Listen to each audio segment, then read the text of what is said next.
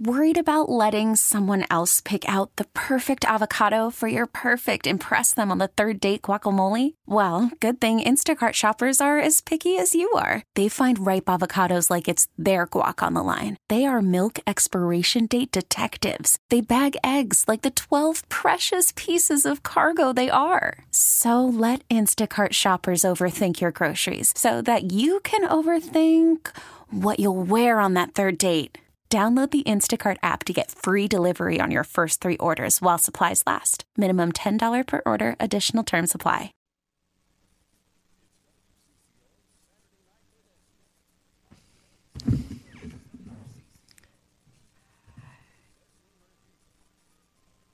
It is 8.09 in the Twin Cities, uh, 49 degrees. Uh, time now for one of my absolute favorite guests, Professor David Schultz of Hamline University. How are you, sir? I'm doing very well. How about you this evening? Very well indeed. Uh, so much, as always, to talk about. Uh, the election three weeks away from Tuesday, yes. Uh, which is just uh, extraordinary. And just with the volume of ads that are inundating our airwaves, I think a lot of people are ready for it to come and be over. Uh, but I do want to ask you about something that we've been talking about this evening. Um, uh, we did have on, I did have on for an extended interview Dean Phillips uh, in the seven o'clock hour.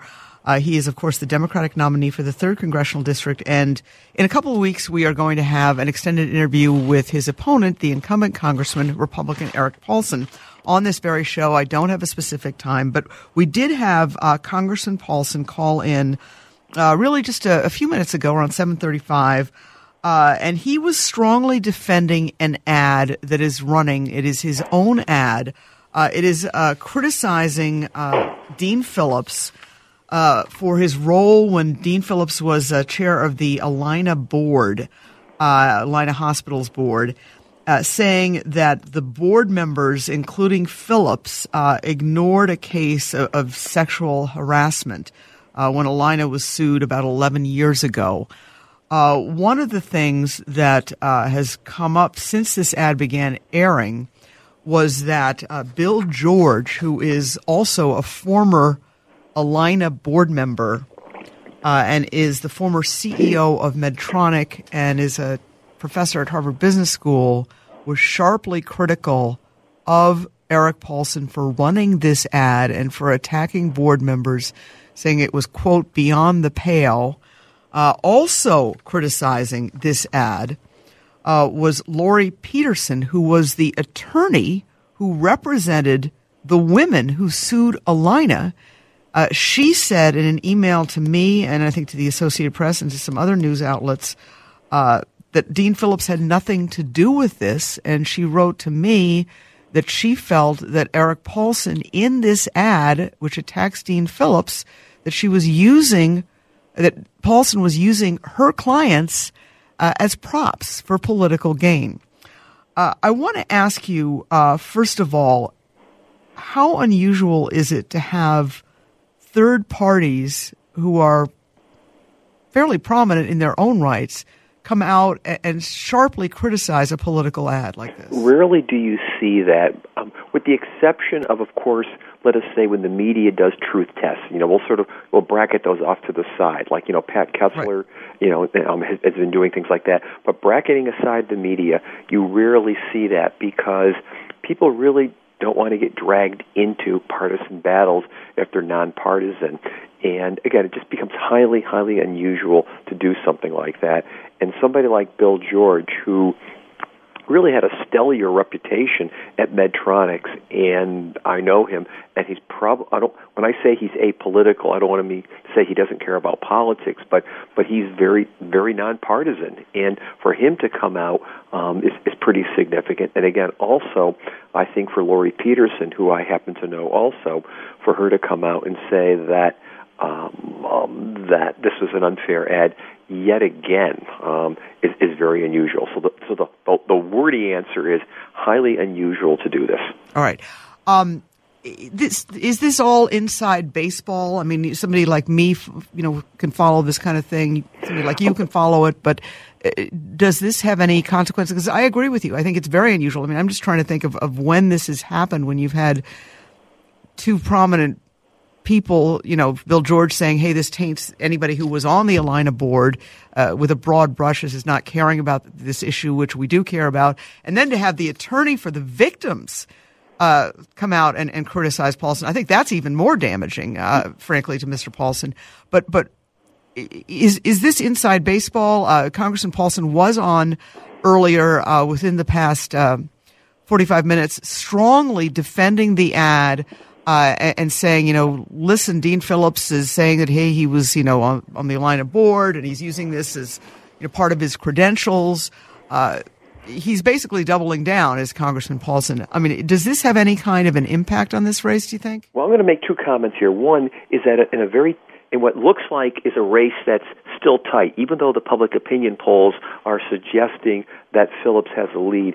In a tight race, you know this this this could matter to um, the the few undecided swing voters who are out there, um, where if from a lot of their inf- political information is coming from um, from let's say advertising, you know, then it, then it could ma- it could matter, um, and it's probably important at some point for Dean Phillips to respond to it, much in the same way that I thought several well, weeks. He's, well, he's he's denounced it. I mean, he's, he's denounced it. Yeah, he's I mean he's he's been very clear on it. Right, I, I should, should have said that, but. Uh, so he's denounced it. I mean, that's fairly common in attack ads. What's what's different is these other people denouncing it. But right, but still, going to your inside baseball issue is unless Bill George and Peterson were willing to do a commercial to denounce it, it does sort of sound like inside baseball. And the parallel is getting, again, what I was trying to get to here is Dean Phillips has denounced it, but a few weeks ago when, I can't remember if it was Paulsen or the Republican Party um, came out with the criticism about Phillips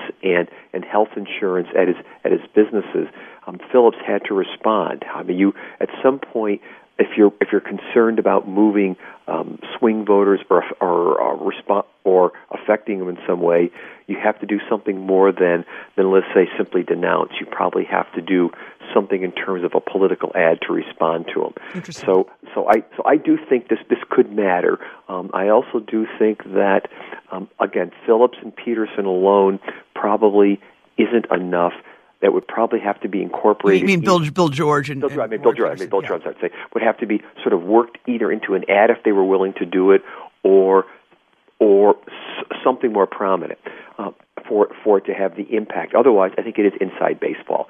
Now, the other thing I was going to say here too is that where I think we need to be thinking about, you know, the ad by Paulsen also is in terms of um, yes, that Phillips or Dean Phillips was on the board, but again, I'm speaking as a law professor who teach, you know, who teaches among other things, you know, things like procedure, you know, civil procedure and things like that. Is that you will routinely in suits like this, you will name, let us say, the the, the board of directors as um, as respondents, um, but oftentimes um, um, you, you, do that for procedural purposes. You, so you sue Allina and the board of directors as the legal representatives.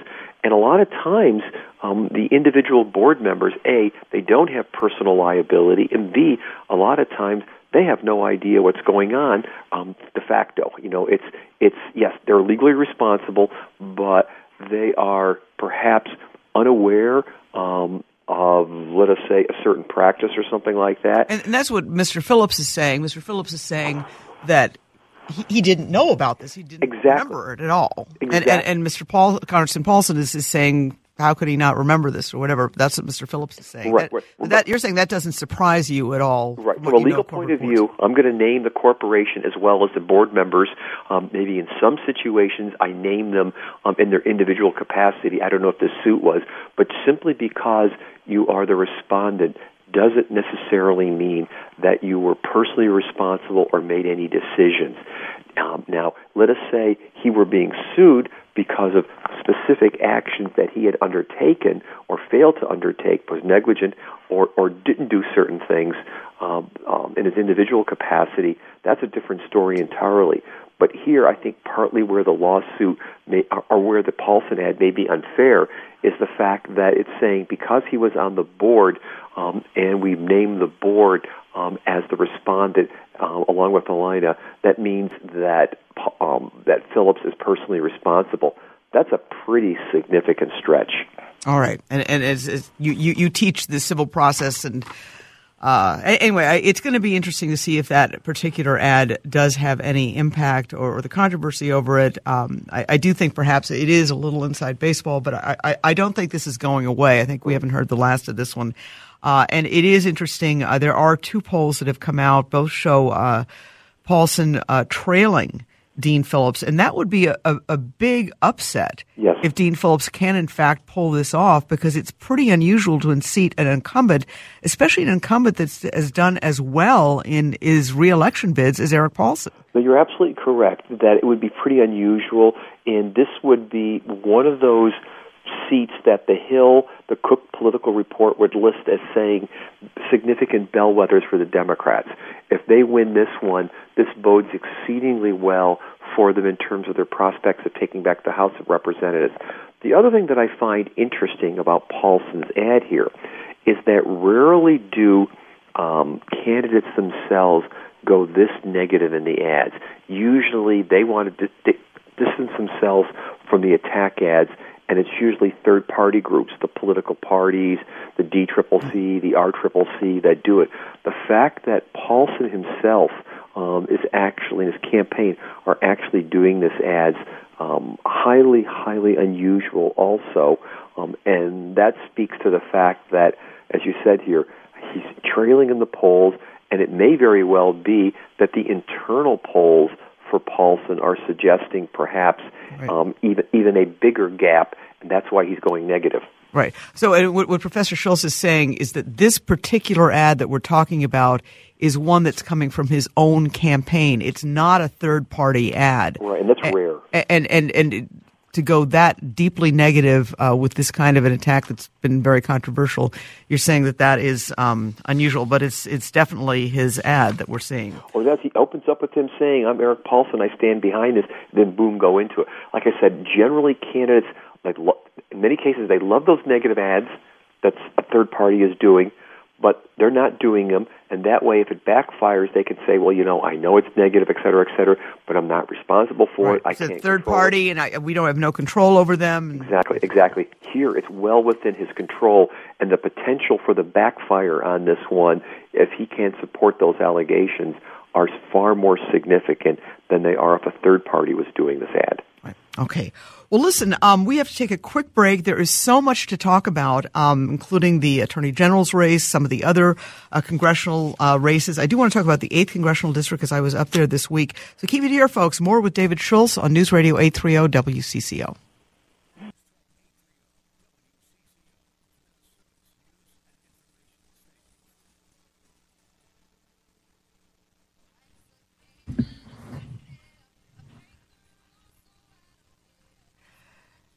It is 826. That was a longer break. T- chatting here with Professor David Schultz of Hamline University. Uh, one of the other, dis- and certainly there are so many negative ads out there. The one that, that where I really feel viewers are getting inundated, even in the Twin Cities market, is from the 8th Congressional District uh, Joe Radinovich, uh, while there are some negative ads on the other side, Joe Radinovich, who was the Democratic nominee, is just getting hammered by these group these uh, ads from outside groups. Uh, that race is is one of the tightest in the country. Apparently, um, the the only polls that that have t- been taken show a dead heat. Uh, Mr. Radinovich is the Democratic nominee. He's running against Pete Stauber, a former police lieutenant uh, and currently a county commissioner in St. Louis County. Your thoughts about uh, the negative ads and the volume of them in, in that 8th congressional district? Well, again, the same thing. We're looking, I mean, partly why we're seeing so many eh, ads to start with and so many negative ads is because races like that are so competitive and so close and because we know, unfortunately, at least I'll say this, that negative ads work. I mean, they actually are effective in terms of moving some percentage of the population both in terms of getting your base hot and bothered to come out and vote because you depict the other side as, as horrible, but it also it can move undecided swing voters. But this is a race, you know, this is a district that has actually swung back and forth between party control several times. It is a district that Donald Trump won two years ago. Um, it is one that is open all the criteria that we would think in terms of what would make a competitive congressional seat actually exists with this race. And we know for the last few years, that um, incredible amounts of money have been spent there. So the negative ads up there are a, a sign of that, that it's one of those seats that both parties um, view as critical to control of the House of Representatives. But you're right; they are they are very very negative. We're seeing there, and they are keying in on Radinovich's, um, ranging anywhere from um, I think it's what some like you know parking tickets to a whole bunch of different things, and and and and again, we will see how effective they are. But again, this is a, a race that is, for all intents and purposes, dead even at this point. And I know when people are asking me, well, what are your predictions? This is one that I say, I just don't know. Right. And, and, and certainly uh, the last time around, uh, it was about 2,000 votes. Uh, in fact, I was actually just looking it up. Um, in the last four congressional elections, about to 2010, three of the four uh, have been settled by less than 4,000 votes. Mm-hmm. So this is a squeaker here. And it, it really, uh, I, I, think absolutely it's too close to call. And in fact, it was one of the races that came in very, very late, or should I say early in the morning in 2016, right. showing that Rick Nolan had in fact just squeaked by uh, over Stewart Mills. And, and, I think it's one that's going to be that close again. And, and, and that's, you know, you sort of wonder though, with all of these negative ads and the fact that these races have been so close up there, does does the sheer volume of these ads will it have an impact, uh, or or could it serve as perhaps suppressing the vote? Maybe people are just so sick of it all, they'll stay home. Well, you, you actually hit at exactly the point that I want to make here is what impact did the negative ads actually have? Again, first, there's sort of two goals with the negative ads. One, well, two or three goals. One is to paint a narrative about your opponent, um, or in this case, if you're a third party, about the, the, the person you don't like, um, and, and that way you force that person to have to respond.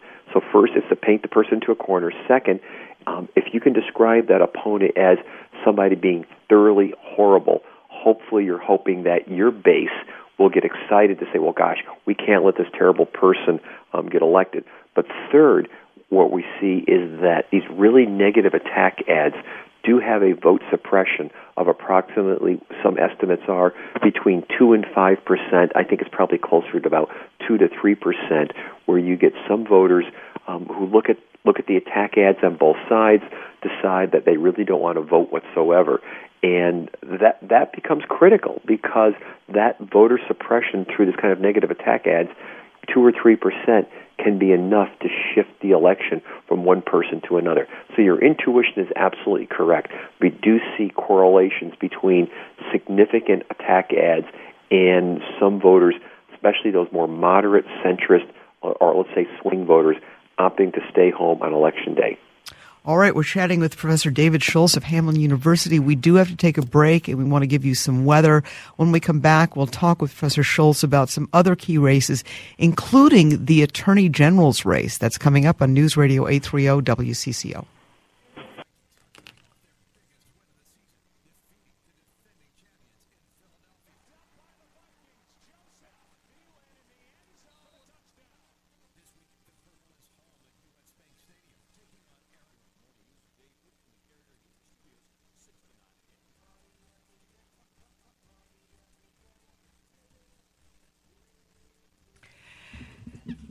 It is 837 in the Twin Cities. Uh, Esme Murphy along with Professor David Schultz. Uh, so much to talk about. One of the big races that you've written about on your blog and that uh, we're going to discuss tonight, of course, is the Minnesota Attorney General's race. Uh, this is a hot one. One of the things that's going to happen this week is that Congressman Keith Ellison's divorce file will be unsealed. Uh, he was divorced a number of years ago from his wife of, I think, more than 20 years, Kim Ellison. And that's going to be an extraordinary event. And you also had uh, an extraordinary development where you had apparently a recording of the Republican candidate, Doug Wardlow, saying that he would immediately fire all the Democrats in the office at the Attorney General's office. Your, your thoughts on this? Because this is once again an extraordinary race with continuing to have extraordinary developments. Well, first, let's think about the fact that rarely does an attorney general's race, especially in Minnesota, um, eclipse the, the governor's race. And to a large extent, the coverage of the AG's race is far exceeding the governor's race, and the amount of money that's being generated um, in the AG's race is extraordinary compared to what we normally see. So it's unusual. We have, in many ways, Wardlow versus Ellison representing two different visions of of national politics. You know, Wardlow effectively a Trump supporter, Ellison's sort of like it on the on the the, the Bernie Sanders um, Democratic left. So we have that playing out here. We have lots of interesting things, and um, just in terms of what makes that race so fascinating and so close. But one of the things I want to talk about first um, is the statement that Wardlow made that apparently was at a fundraiser, as you pointed out, that he said that if he were elected Attorney General, um, he would what, immediately fire all the Democrats. Now, I know most of the focus has been on um, that statement of his in terms of whether or not it's inconsistent with a claim that he made that he said that he wouldn't act political as attorney general, um, and, I'm, and that's a whole He's, different. he said that. Uh, you know, many, many times. That's right. Uh, in in his criticism of you know Congressman Ellison, who has said from the beginning and the get go Right. that he would use uh, the Attorney General's office, if elected, as a sort of a stopgap against policies of the Trump administration. Exactly, exactly. So juxtaposing. What I did in my blog today is, is to say that whatever, um, however we construe that statement in terms of whether he's politicizing it or not, if he targets anybody in his office on the basis of their partisan affiliation or political views, that violates the First Amendment. And the law is pretty clear on this. And again, I speak as a constitutional law professor that there's a series of five Supreme Court cases that say that you may not fire people um, except in very small situations of where you've got senior policy people or you have people who are in very confidential relationships. You cannot say, um, I'm hiring you or firing you explicitly because you're a Democrat, Republican, liberal, conservative, et cetera, et cetera.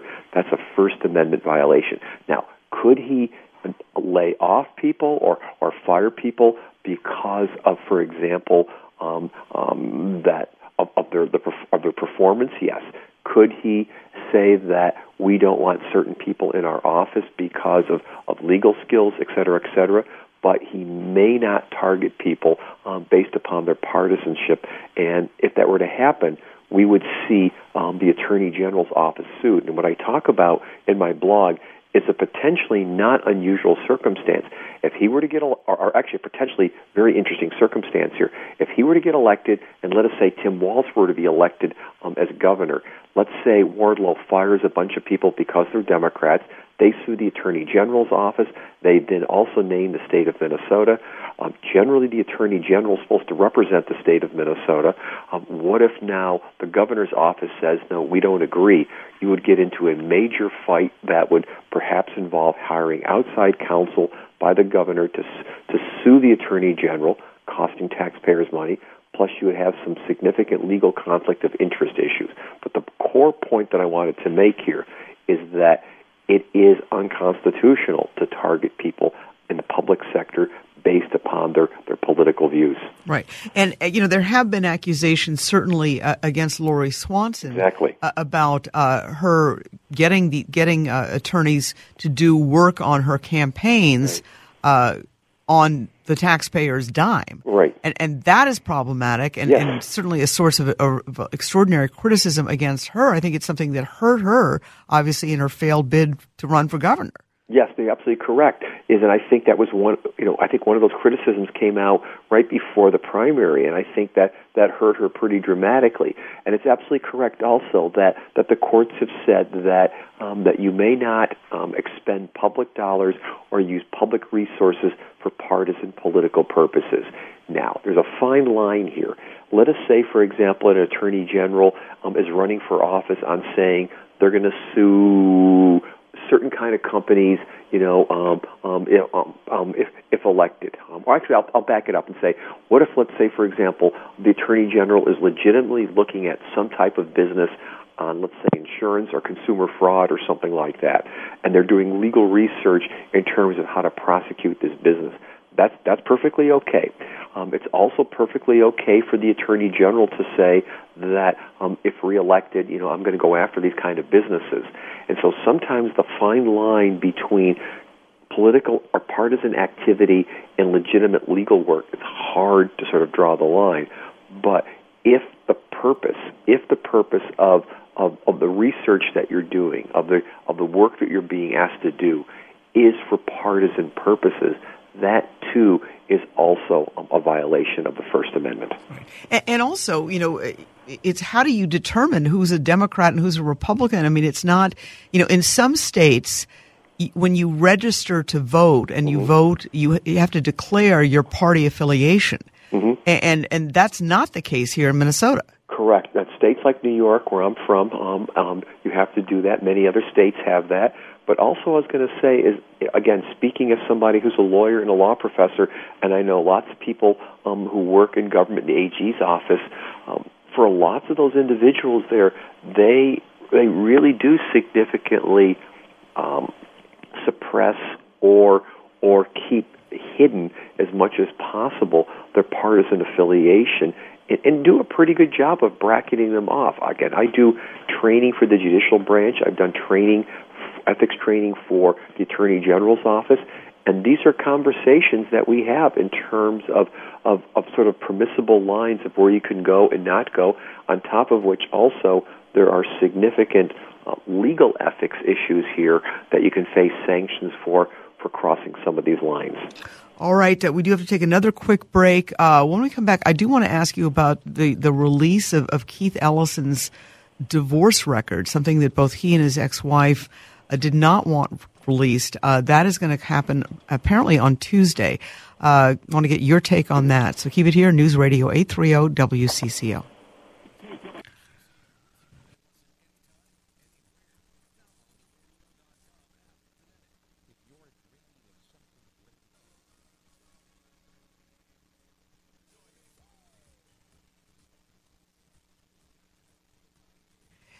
It's 849 in the Twin Cities. Esme Murphy along with David Schultz for a few more minutes.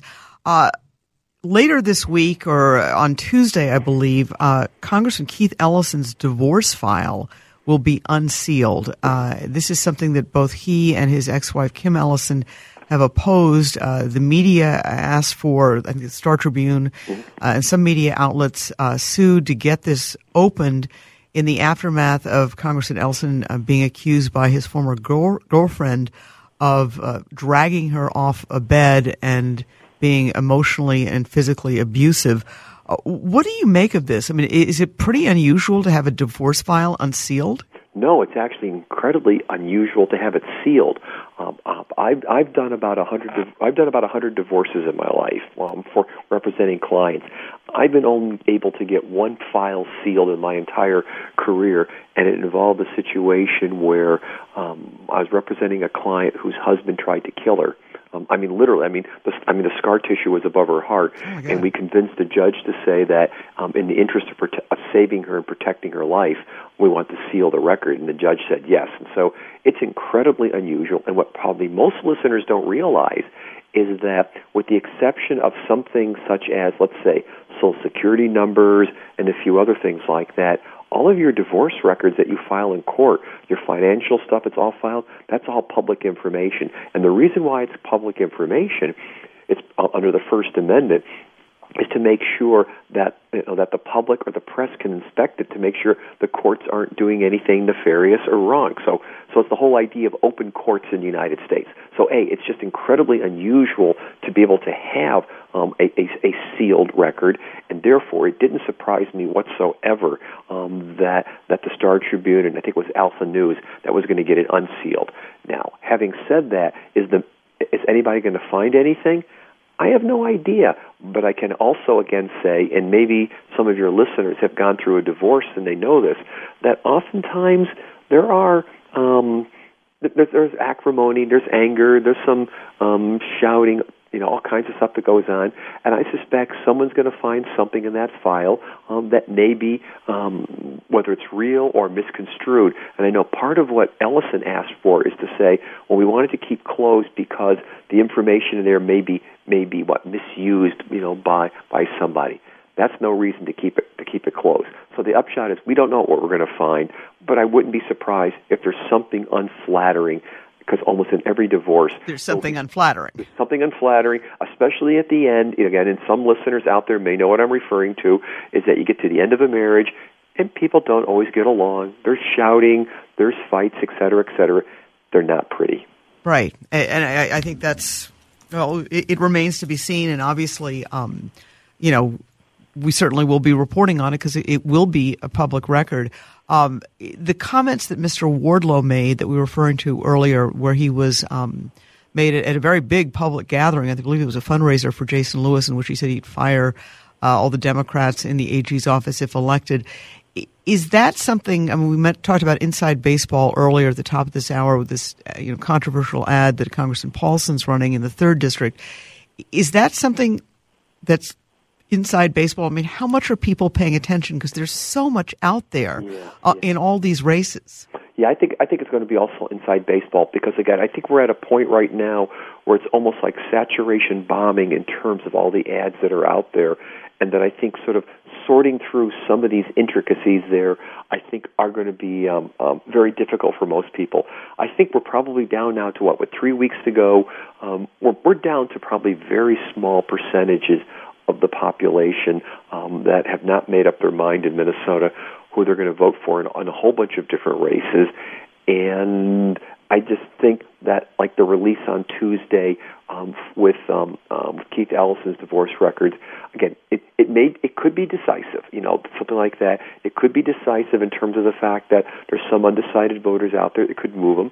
Wardlow's statement could be, but it's hard to figure out at this point where all this information is coming here. You know, you know how for so many people who are just, I think, starting to get a little turned off now by the ads. And I don't know about you. I have people talking to me all the time saying, "Aren't you sick of the ads? Aren't you turned off by them?" You're probably hearing the same thing too. Absolutely. Yeah. Absolutely. Yeah. People, I think, are starting. People are now at the point where they're, they're they're zoning them out. They've heard them, even if they're undecided. I'm not sure if any more information is really going to help them make up their minds. They're they, they're they're already digesting what they're hearing and, and are at a point where they're going to try to figure out what to do.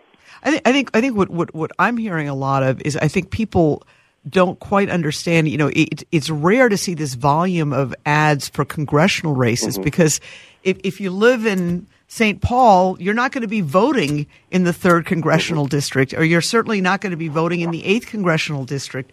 And I think that's what people are having a hard time with, just being bombarded by all of these ads for races that they won't get a chance to vote on because in these congressional races, eh, they, they each congressman represents 700,000 people, but they're saturating the Twin Cities market uh, for all of these different races, and, and that's that's really unusual. It's unusual, and I think it confuses some people because absolutely. I, I, I gave a talk today, and I had some people, you know, who said that well, I'm seeing all these Paulsen ads. I thought Betty, this was in St. Paul. I said, I thought Betty McCollum was my representative. And, and I she said, is. she, she is. And I said, I was trying to explain to her exactly this concept here is that it is unusual to see, especially in Minnesota, these congressional ads because they're paying to reach millions of more people than their own congressional district. But because there's so much money being poured in, because these races are so competitive, um, that's why you know we're seeing all these ads. I think we did an interview on for, for CCO television a few weeks ago, and I think my line was to you, "Why are we seeing so many ads?" When you asked me, I said, "Because we've turned into Ohio. We've turned into a very competitive state, at least um, for these four congressional races." But that's interesting. An interesting point that you make that that people are confused. I mean, yeah. not are they oversaturated, but they're actually confused about w- what they'll have a chance to vote on. Mm-hmm. Uh, well, listen, uh, Professor David Schultz, uh, thank you so much for your time. Always a pleasure. Same here, and good luck on your show in the morning. Absolutely. All right. Thank you so much, sir. Yes. Uh, again, uh, please tune in to the new politics show, 10:30 a.m. tomorrow morning. Uh, it'll be Pat Kessler and myself going over uh, uh, so many of these topics and so many of these races. There is so much going on. We're going to break it down, and there'll be probably something new tomorrow morning. There's something new just about uh, every morning. So please tune in. WCCO Television. I'll also be on at 6 a.m. as well. All right, folks, I do want to thank David Josephson, the producer of this show. A big shout out to Jonathan Lowe uh, for helping. Uh, we had to switch up our order a little bit and you know get a different guest in. So thank you so much for that. Also want to thank uh, Shaletta Brundage, uh, another one of our producers here. So keep it here, folks. News Radio 830 WCCO. Baseball is in full swing. NBA playoffs are heating up, and your NFL team is gearing up for training camp. Listen to the latest on the teams you love here on the Audacy app. The biggest sports radio stations in the country, providing unrivaled local coverage of their teams, all in one place. Exclusive interviews with players, coaches, and team executives, streaming live and always available on demand. Stay in the know with your favorite teams right here on the Audacy app.